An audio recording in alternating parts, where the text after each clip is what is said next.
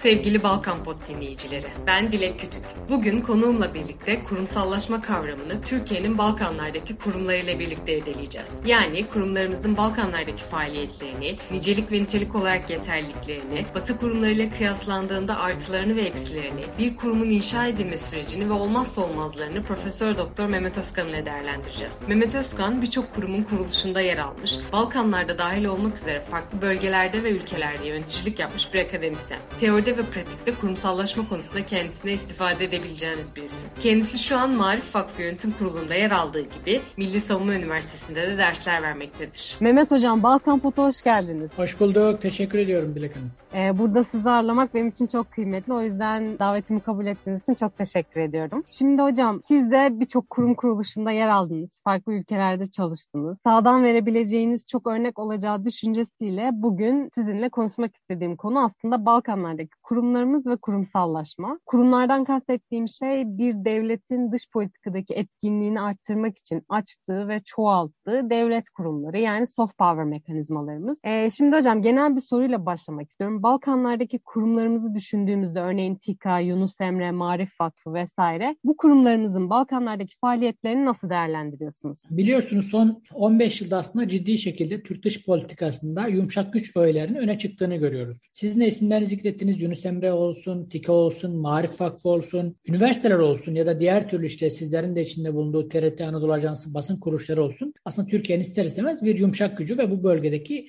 hem etkinlik artırıyor hem de o bölgeyle e, Türkiye arasında bütün bu kurumlar e, karşılıklı e, sosyal bağları güçlendirmeyi çabalıyorlar. Elbette hepsinin ayrı e, misyonu var, ayrı projeleri var ama en nihayetinde iki, iki temel şey hizmet ediyorlar. Bir, karşılıklı bilgi alışverişini artırarak birbirimizi iyi tanımayı sağlamak. İki, karşılıklı sosyal bağları ciddi şekilde güçlendirmek. Tabii sosyal bağları güçlendiği zaman bunun ister istemez siyasal, ekonomik ve başka kurumsal e, katkılar da oluyor. En temelde e, bunu söylemek lazım. Türkiye, Türkiye tabii Balkanlarda bir de Türkiye'de Balkan, Balkanlarla alakalı ciddi bir Balkanlardan göç eden bir nüfus var. Yani belki Balkan diasporası bile denilebilir. İşte özellikle 90'larda 90'larda Balkanlarda yaşanan trajik olaylardan sonra işte Bosna Savaşı olsun hatırlarsanız Kosova mesela konusu olsun vesaire oradan gelen ciddi bir Türkiye'de nüfus var. Bunların da oluşturduğu Türkiye'de bir Balkanlara bakış açısı var. Bu da ister istemez özellikle Türkiye'deki birçok belediyenin Balkanlara dahil olması, orada proje yapmasının önünü açıyor. Artı Türkiye'deki insanların Balkanlara daha müzahir bakmasına yol açıyor. Çünkü bir kısmının aile aile bağları var, hala akrabaları var. Bu anlamda yeniden yani 20. yüzyılda bu sosyal, kültürel ve dini ekonomik bağların bir yeniden konfigüre edildiği, yeniden birbirini tanıdığı ve kenetlendiği bir süreçten bahsediyoruz. Bu minvalde bahsettiğiniz kurumlar en kilit rolü oynuyor. Elbette en başta büyük elçiliklerimiz olmak üzere bu kurumlar ciddi şekilde e, rol oynuyor diyebiliriz. Hocam e, teşekkür ediyorum bu cevabınız için. Şimdi Balkanlardaki kurumlarımızın hemen hemen her birinin Batı kurumlarıyla benzeştiğini de görüyoruz. İşte TİKA, UNDP ile vesaire kıyaslanıyor. E, hatta bu kurumlar üzerine yazılmış makaleler de mevcut. Özellikle Balkanlarda mesela Türk kurumları ve Alman kurumları çok sık birbiriyle kıyaslanıyor. E, sizce Türk kurumları etkinlik ve verimlilik bakımından Batı kurumlarıyla kıyaslandığında ne noktada? Nedir eksikliklerimiz ve artılarımız? Şöyle biliyorsunuz bir kurumun aslında gücü e, iki şeye bağlı. Bir o ülkenin o, o bölgeye yönelik politikasına ne yapmak istediğiyle alakalı. İkincisi o kurum o kuruma gönderdiğiniz o kurum yöneticisi olarak gönderdiğiniz kişinin çapıyla doğrudan orantılı. Dolayısıyla iki faktör bir araya gelip ancak bu ilişkileri şekillendirir. Tabii e, Balkanlar en nihayetinde yani Almanlarla Almanya ve Türkiye'nin rekabetinin keskin olduğu bir yer. Yani keskin derken bir çatışma anlamında söylemiyorum ama ticari olsun, kültürel etki olsun ciddi bir etki alanı var. Bu gayet normal. Türkiye tabii her kuruma farklı misyon vermiş durumda. Yani Yunus Emre işte Yunus Emre Enstitüleri bir nevi kültürel bağları, işte Türkçe öğretimini, Türk Türkçe konuşanların o dilden kopmamaları vesaire daha çok kültürel öyle yoğunlaşıyor. TİKA daha çok tarihi mirası yenileyen bir perspektifle bölgeye bakıyor. Elbette kalkınma yardımlarında işte her türlü yani özellikle kırsal kalkınmaya da ciddi desteği var ama büyük projelerin çoğunluğuna baktığınız zaman özellikle kültürel mirası, tarihi mirası yeniden canlandıran ve ayakta tutan projelerin daha çok önde olduğunu görüyoruz. Tabii bunlar arasında en temel belki de yani alana en son girmesine rağmen en kalıcı etki yapacak Türkiye Marif Vakfı. Bunu özellikle vurguluyorum çünkü e, Marif Vakfı Vakfı'nın özellikle öğrencileri ve e, eğitim doğrudan arazi, orada yapılıyor. Dikkat ederseniz son e, belki son 15-20 yıl değil, 30 yıldır belki 90'lardan beri Balkanlardan Türkiye ciddi bir akış var. Özellikle sadece lise değil, üniversite eğitimi için vesaire birçok alanda ciddi bir akış var ve bunların çoğu kimisi geri dönüyor, kimisi Türkiye'de kalıyor. Şu an Türkiye Marif Vakfı üzerinden doğrudan orada eğitim yapıyor kendi okullar üzerinden ve okullardan bir kısmı Türkiye'ye geliyor, bir kısmı orada kalıyor.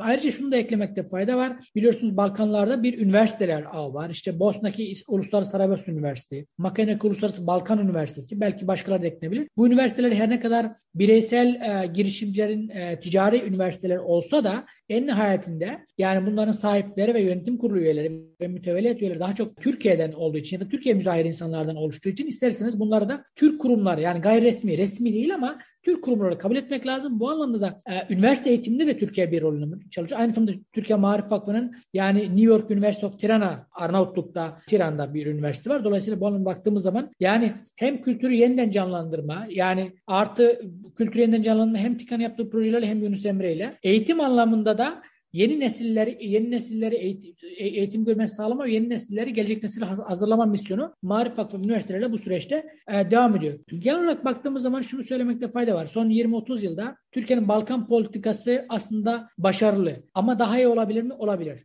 Neden başarılı? Yani baktığımız zaman belki ekonomik ve siyasal anlamda ilişkiler istenilen düzeyde değil. Yani özellikle ekonomik ilişkiler. Çünkü ekonomik ilişkiler daha kompleks ama kültürel ve sosyal anlamda ilişkiler 10 yıl öncesine, 20 yıl öncesine göre çok çok iyi olduğunu, çok çok ileride olduğunu bunu her her nebzede görüyoruz. Ve ciddi bir trafik var. Hem siyasal anlamda hem diğer anlamda e, iki, e, Türkiye ile Balkanlar arasında. Bu anlamda başarılı diyebiliriz. Elbette diğer ülkelerle bir rekabeti belki net orada bir rekabet görmemek lazım. Nihayetinde Balkanlar çoğu Müslüman coğrafyası ve eski Osmanlı mirasın, mirasından olduğu için ister istemez belki yemek kültürüyle, farklı kültürlerle kendilerini İstanbul'a daha müzahir hissedebilirler. Bu anlamda Almanya ile Türkiye'nin ya da başka ülkelerin bölgedeki rekabetini farklılaştırdan bir tür rekabet değil, farklı alanlar, alanlara teması, farklı alanlarla e, işbirliği olarak görmek lazım. Bu anlamda Türkiye'nin e, durumunu ayrı görmek lazım. Ben kendi Türkiye'nin tekrar gibi kendi kendisidir o anlamda yani en nihayetinde. Dolayısıyla bir karşılaştırmak yerine e, Türkiye'nin işte 10 sene 20 sene önceki durumuna 22 sene öncesine göre durumu nasıl diye bakmak lazım. Bu anlamda ben Türkiye başarılı olduğumu söyleyebilirim. Hocam teşekkür ediyorum. Ee, konuşmanıza başlarken aslında bir kurum için gerekli olan iki faktörden bahsettiniz. Ben bunu biraz açmanızı istiyorum. Mesela hani Türkiye'nin belirli kurumları Balkanlarda varlıklarını istikrarlı bir şekilde devam ettiriyorlar yaklaşık 20 yıldır. Peki iyi bir kurumun temel ayakları, temel taşları nedir sizce? Yani bir kurum nasıl inşa edilmelidir öncelikle? Mesela yeni bir kurum inşa edilmek istense iyi bir yönlendirme ve liderlik sadece yeterli midir bir kurum için? Şöyle, kurumun inşasının en temel şey kurumun kendisini nasıl konumlandırdığı ve nasıl konumlandırmak istediği soruna cevap vermesiyle alakalı. Yani siz e, nihayetinde bir kurumu kurarken o kurumu orada nasıl bir rol oynayacak net tanımlanır, tanımlarsanız daha kolay olur. Diyelim siz bir üniversite açıyorsunuz. Eğer niyetiniz orada e, ticari e, amaçlı bir üniversiteyle o üniversitede, üniversitede bunu sağlarsınız. Ama sizin amacınız gerçekten o, o bölgedeki yani bu Balkanlar olur başka farklı bölgelerde olabilir. En iyi öğrencileri almaksa ona göre bir politika takip edersiniz. Yani ona göre angajmanlarınız ilişkilerini kurarsınız. Ona göre burs politikası takip edersiniz ve ona göre hoca profili getirirsiniz. Dolayısıyla yani ne yapmak istediğiniz bence son derece belirleyici. Onun için bahsederken yani bu kurumları o ülkenin nasıl konumlandırıldığı son derece önemli. Ama bazen de kurumlar yaşayan organizmalar. Yani değişen şartlar, dönüşen şartlar gereği kurumlar kendilerini yeni durumlara adapte ederler. Ve bu yeni durumlara adapte ederken en temel mesele genellikle e, o kurumların yöneticilerinin nasıl duruma en iyi adapte olduklarıdır. E, orada o kurumsal yani süreklilik ve değişim öğelerini gösterirken kurum yöneticilerin son derece kilit ve e, önemli bir rolde olduklarını düşünüyorum. Hocam şimdi şöyle bir soruyla devam etmek istiyorum. Biliyorsunuz Türkiye'de son yıllarda aslında bu en önemli tartışma konularından biri. Nitelik ve nicelik tartışmadı. Ben de birçok kurumda yer aldığım için bunu kurumlar da kendi içinde tartışıyor aslında. Bunu size de sormak istiyorum. Şimdi Türkiye'nin son yıllarda kurumlarıyla birlikte hem Balkanlarda hem diğer coğrafyalarda hızlı bir genişleme modeliyle büyüdüğünü görüyoruz. İşte Balkanlarda dış politikada etki alanı oluşturabilmek için kurumların sayısını arttırmak mı gerekir yoksa niteliğini mi arttırmak gerekir? Bir de açıkçası ben e, buna nasıl baktığınızı da merak ediyorum. Bu nitelik denen şey tam olarak nedir? Hadi niceliği anlayabiliyoruz da sürekli dillere pelesenk olmuş bu nitelik denen şey nasıl kurgulanmalı kurumlarda? Bu konuda yorumlarınızı da merak ediyorum. Şöyle bu tabii nicelik çok net de nitelik niteliği şöyle okumak lazım. Yani oradaki etki, oradaki söylemi ve diskuru şekillendirme ona katkı verme olarak okumak lazım. Balkanlarla alakalı yapılabilecek en temel şu. Yani kısmen bahsettim. Birkaç tane üniversite var. Türkiye müzahir işte Bosna'dan, Makedonya'dan, Arnavutluk'tan başka yere kadar. Şimdi bu üniversiteler Balkanlar Balkanlardaki entelektüel hayatta neredeler? Balkanların entelektüel hayatının şekillenmesine ya da kültür hayatının şekillenmesine ne kadar katkıları var? Yani varsa bu katkı kalıcı bir katkı mı? Yoksa sadece yani öğrencileri eğiten bir katkı mı? Dolayısıyla biraz öyle görmek lazım. Yani bu kurumların entelektüel katkısını görmezden gelmek lazım. Entelektüel katkı sadece o oran içi için söylemiyorum. Küresel anlamda da Balkanlarla alakalı üretilen yani akademik çalışmalar olsun, diskurun olsun, söylemin olsun, çabaların olsun. Orada ne kadar katkı var? Oraya ne kadar katkı veriyor? Yani orada ne kadar referans? Bence temel mesele, temel etki alanı bu. Elbette kurumdan kuruma değişir. Diğer kurumların şeyi daha çok daha farklı elbette. Yani TİKA'nın vesaire onlar daha çok kalkınma projesi yaptığı için o, o projelerin kalıcılığı belki niteliksel anlamda katkı verir. Uzun vadeli kalıcılığı, uzun vadeli etkisi ve uzun vadeli insan hayatına dokunmaya devam etmesi. Ama totalde baktığımız zaman şunu söylemekte var. Balkan söylemini ne kadar Türk kurumları şekillendirebiliyor, şekillendirebiliyor Balkanlarda. Ne kadar şekillendirmeli o da ayrı bir soru belki. Yani nihayetinde Balkan kurumlar yani Türkiye'nin kurumları arazide birçok öyle göre yapıyor. Bence en temel mesele bu. Üniversitesiyle, basın kuruluşlarıyla, eğitim kuruluşlarıyla bu kadar arazide varken eğer e, ciddi şekilde bir şekillendirme, bir katkı, entelektüel katkı sağlamıyorsa burada bir şeyler yanlıştır. Bir şeyleri yeniden konuşmak lazım. Belki belki kurumlar yani misyonunu yapmıyordur, belki eksikleri vardır vesaire. Biraz niteliği böyle okumak lazım. Yani özellikle siyaset yapımında, ekonomik politikaların şekillenmesinde, küresel anlamda konumlanmada ve oradaki insanların gündelik hayatında gündemleri belirlemede yani entelektüel anlamda ne kadar etkiliyiz? Ee, bence en temel mesele bu ve niteliği de bu şekilde ölçmek lazım diye düşünüyorum. Aslında hocam dediğiniz konuda haklısınız. Sanki biraz hani devletin de beklediği kurumlardan bu gibi okuyorum ben de. Ee, devlet dış politikasını canlandırmak için bir kurumu inşa ediyor. İşte vizyonunu kağıda yazıyor, söylemlerini de dile getiriyor ama sonrasını sanki içindeki çalışanların daha doğrusu yöneticinin kabiliyetine bırakıyor gibi. Ee, bu nedenle de aslında kuruma aynı olsa bile e, kurumun farklı ülkelerdeki şubeleri farklı davranabiliyor. Mesela Balkanların herhangi bir ülkesindeki bir kurumun bir şubesi daha aktifken diğeri e, daha içine kapalı olabiliyor. O yüzden de şunu sormak istiyorum. Sizce kurumsallaşmada bir standart olması mümkün mü? Devlet tam olarak bu kurumlardan ne bekliyor ve kurumlar ne yapıyor? Şöyle olmalı. Bakın kurumlarda kişilerin değişmesiyle kurumun %60-70'i değişmemeli. Kurumun bir iş yapma felsefesi yani yoğunlaşacağı konular net belirlendikten sonra ona yoğunlaşmalı. Elbette kuruma gelen her tür her yönetici kendi rengini verecektir. Vermesi lazım. Ama bu rengini verme %30-40'ı geçmemesi lazım. Eğer yani bir ülkede atıyorum A ülkesinde bir kurumun yöneticisi değişince o kurumun görünürlüğü ve etkisi azalıyorsa orada sorun kurum değil de oradan yöneticidir. Ama farklı ülkelerde farklı şeyler olabilir. Çünkü e, aynı kurum olsa bile ülkelerin yerel şartları vardır. Daha farklı belki siyasal, sosyal, ekonomik faktörler vardır. Onlara ayrıca bakmak lazım. Ama en nihayetinde yani kurum oluşturmak ve kurum oluşturmak en temelde o kurumu sizin nasıl konumlandırdığınızla alakalı bir şey. Yani her gelen yönetici o kurumu farklı konumlandırmaya çalışıyorsa zaten oradan çok fazla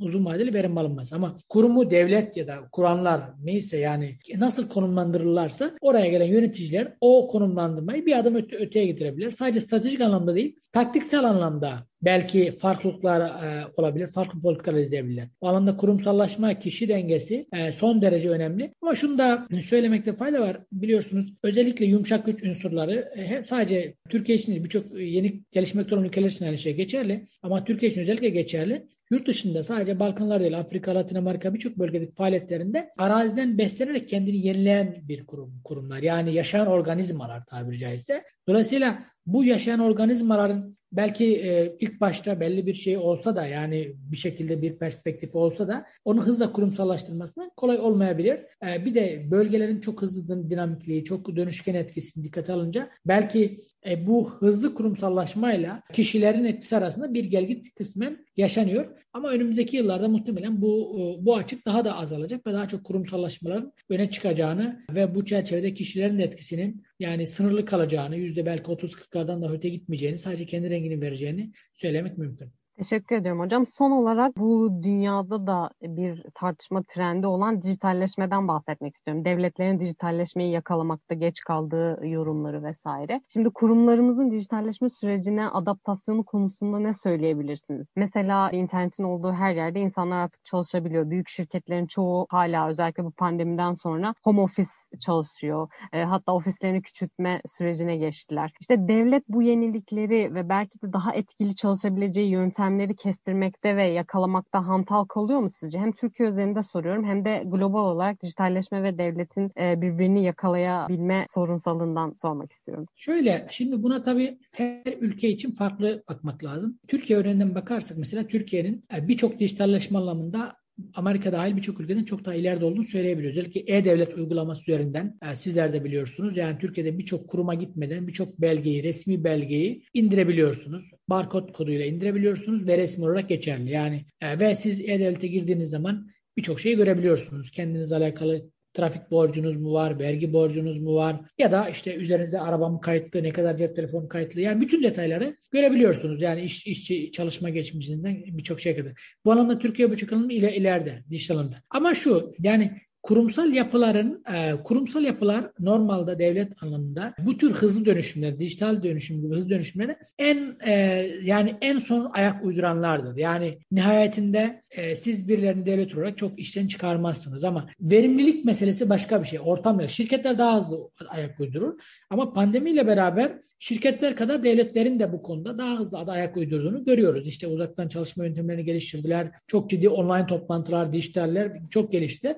Artık Artı devlet de şunun farkında. Yani dijital içerik özellikle genç bir nüfustan bahsediyoruz. Sadece Türkiye değil birçok bölgede. Dolayısıyla genç nüfus olduğu için dijital içerik son derece önem kazanmaya başladı. Birçok ülkede neredeyse insanların %60-70'inin ana bilgi kaynağı sosyal medya. Çok çok az kişi ana haberleri izliyor, çok az kişi düzenli gazete okuyor.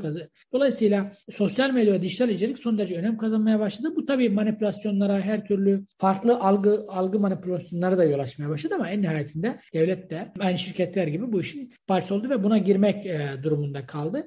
Dolayısıyla yani Türkiye açısından baktığımız zaman dijitalleşmede epey bir mesafe kat edildi diye diyebilirim net bir şekilde. Ama e, hala daha iyi olabilir mi? Olabilir.